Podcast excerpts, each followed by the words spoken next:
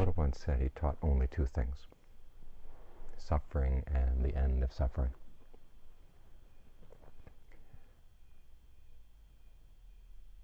And so when we study the Buddha's Dharma, that's what we're studying. Trying to understand suffering and how to put an end to it.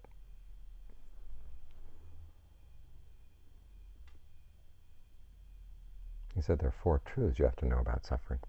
In fact, that was his first teaching. In other words, know what suffering is, what its cause is, know that you can put an end to suffering, and then how to do it. So that's what we're doing right, right now, learning how to put an end to suffering.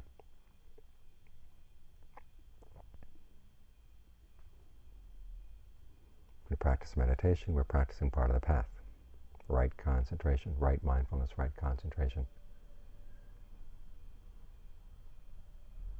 So what we're doing right now is a noble truth.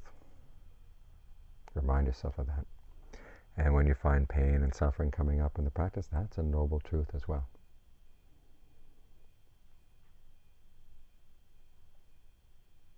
Something really worthy of respect. How do you respect suffering? We give it some space.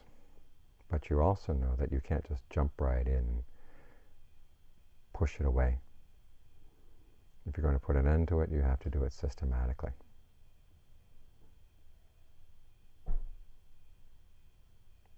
And so our system is to give the mind a place to settle down. Once you understand what we're doing here, try to bring the mind into the present moment and develop the good qualities you're going to need in order to deal with the suffering You find that craving and ignorance are actually part of the problem. So we're trying to get rid of those. Whereas qualities like mindfulness, alertness, concentration, discernment, those are the things that are going to help us comprehend suffering. So we try to strengthen those as much as we can. Once those are strong, then we can really look into the issue of why the mind is creating unnecessary suffering for itself.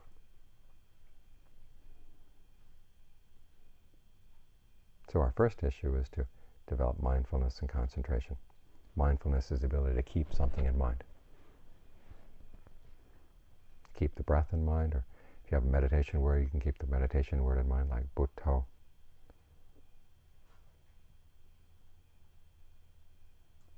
Or if you want to visualize something, you can visualize the bones in your body.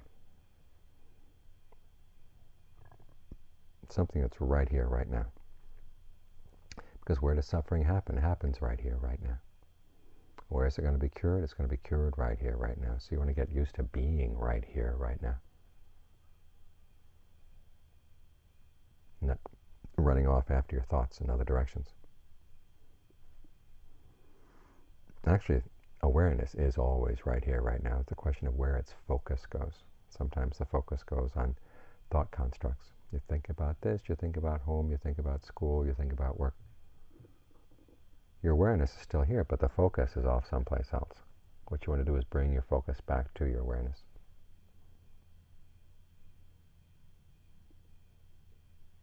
What you've got going right here, right now. You've got the breath coming in, going out, and you've got the mind commenting on it. So try to keep those things together. If the mind is going to start commenting on other things, don't pay any attention to it.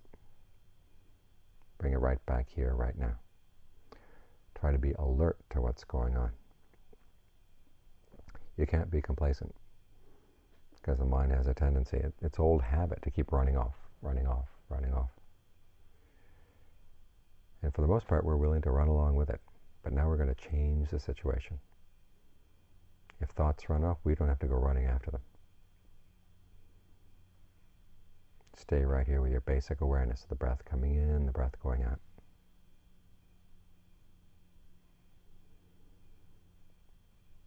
this develops two of the main qualities that are important for developing a real foundation of mindfulness, or a really solid frame of reference. Mindfulness and alertness. The third quality is ardency.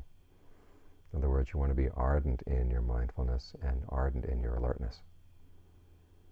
Ardent in your mindfulness means that you don't want to leave any gaps. Just keep reminding yourself of the breath over and over and over again. If you're working with the meditation word Buddho, just think Buddho, Buddho. Don't let there be any gaps.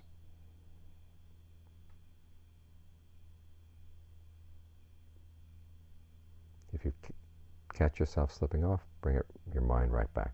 Remind yourself you've got to be here with a breath. You're here because there's work to be done. If you don't do the work now, when is it going to get done? And if you don't do the work, who's going to do it? Nobody can do it for you.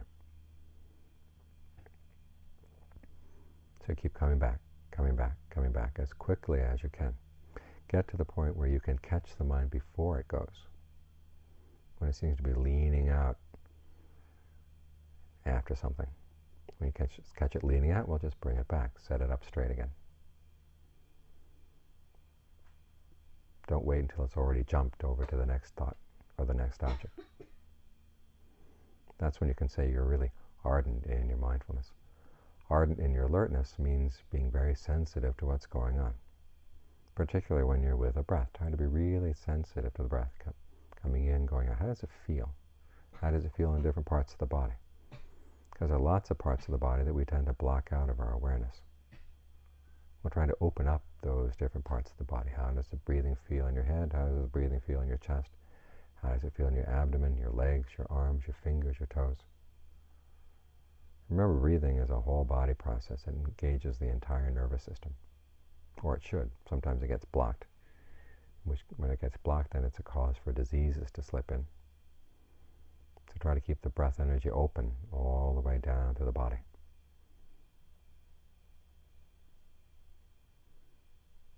The more sensitive you can be to any of the slightest bit of discomfort in the breath, the better. If the slight bit of discomfort, you can change things. Change the rhythm of your breathing, change the depth of your breathing, whether it's narrow or broad, heavy or light. There's lots of ways you can adjust the breath. Got all these adjustments on this MP3 recorder. Well, your breath has a lot more ways of being adjusted. So there's a lot to play with. And the word play here is important. If the present moment gets boring, you're not going to stay here. But realize there's a lot you can do here. Fool around with the dials.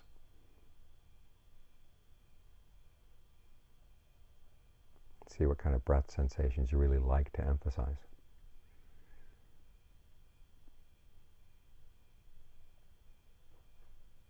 and then notice what works and what doesn't work. In other words, some things may feel good for a while, but after a while they begin to wear on you, so you've got to change. Find a rhythm that feels good for as long as possible. Or if you suddenly find that the body's needs change, change the breath as quickly as you can. This is all an aspect of being ardently alert. When you're ardently mindful and ardently alert, these qualities grow. It's like exercising you push yourself a little bit more, a little bit more, a little bit more.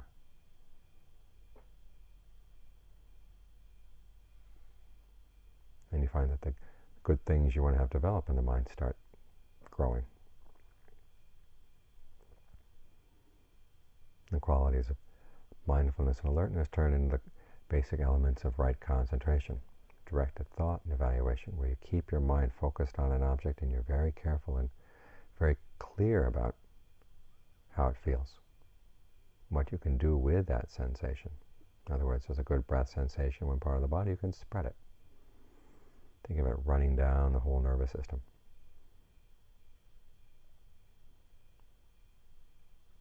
Think of all the different nerves in your body, and they can have that same feeling tone. Once everything opens up inside like that, then allow it to stay that way. Show some respect for your concentration. After all, concentration is a noble truth.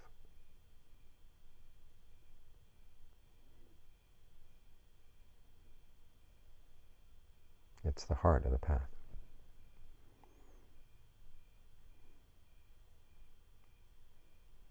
Once your concentration is solid, then you can look at the issue of why there's suffering in the mind. In other words, you come at it with respect. You realize this is a very complicated issue. It's going to require a lot of concentration, a lot of mindfulness, a lot of discernment in order to understand it. So you've prepared yourself to really look into suffering. Because there's there are two kinds of dukkha, or suffering. One is just the natural way things are. You've got a body and there's going to be pain in your body. There's going to be illness, aging, death someday. Those are things you can't prevent. But there's another kind of suffering which you cause through your own craving.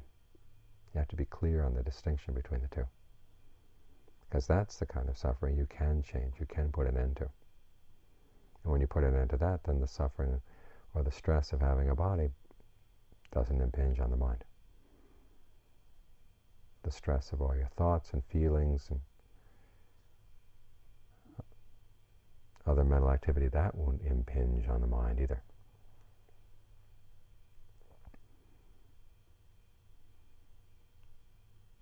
So you're going to be very careful about looking at what you're doing that's adding unnecessary stress to the present moment.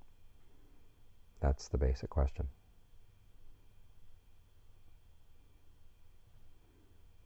And the, the real suffering comes down to what the Buddha calls clinging. You hold on to things and hoping you're going to get happiness out of them, and they don't have happiness to give you. They may give you some pleasure, but it's not long lasting. And if you hope that your true and deepest happiness depends on those things, you're setting yourself up for a fall. So instead, you try to depend on your concentration, depend on your mindfulness. It can help develop discernment. That helps you see through these things, understanding the things that you're latching onto. You can't depend on them for permanent happiness, but you can use them as tools. You can use them as utensils for understanding the mind, for developing a more and more solid basis inside in terms of the path.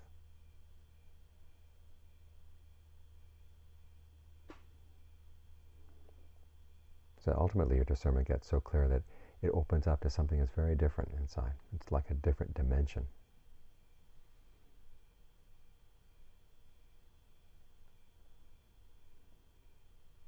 a dimension where nothing changes, nothing comes, nothing goes, but there's awareness. You're aware of that dimension, and you realize that in that dimension there's no stress, there's no suffering. It's right here. Here it can be touched here in the present moment, but the present moment is covering it up because we're doing so many things in the present moment.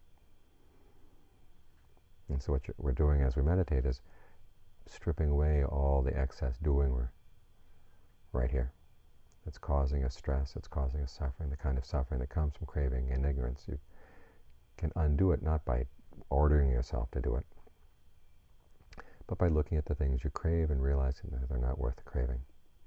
Looking at the things you're ignorant about and learning to see them more and more clearly.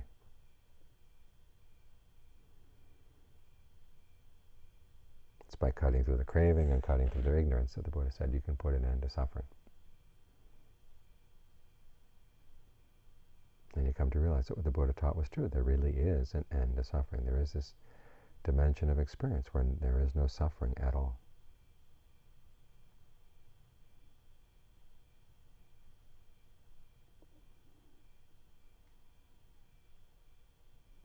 So as we're practicing here, remind yourself this is why the Buddha taught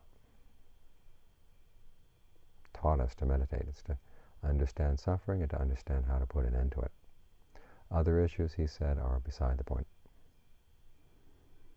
And many times you find that other issues will come up in your meditation. You may start getting intuitions of this or visions of that. But that's not what the meditation is for. That's not why the Buddha was teaching. He was teaching two things suffering and the end of suffering.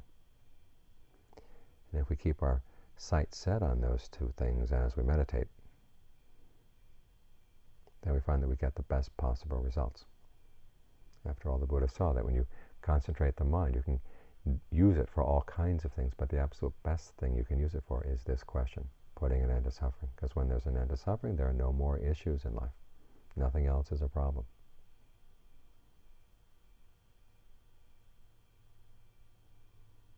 So by focusing on this one issue, he takes care of everything else.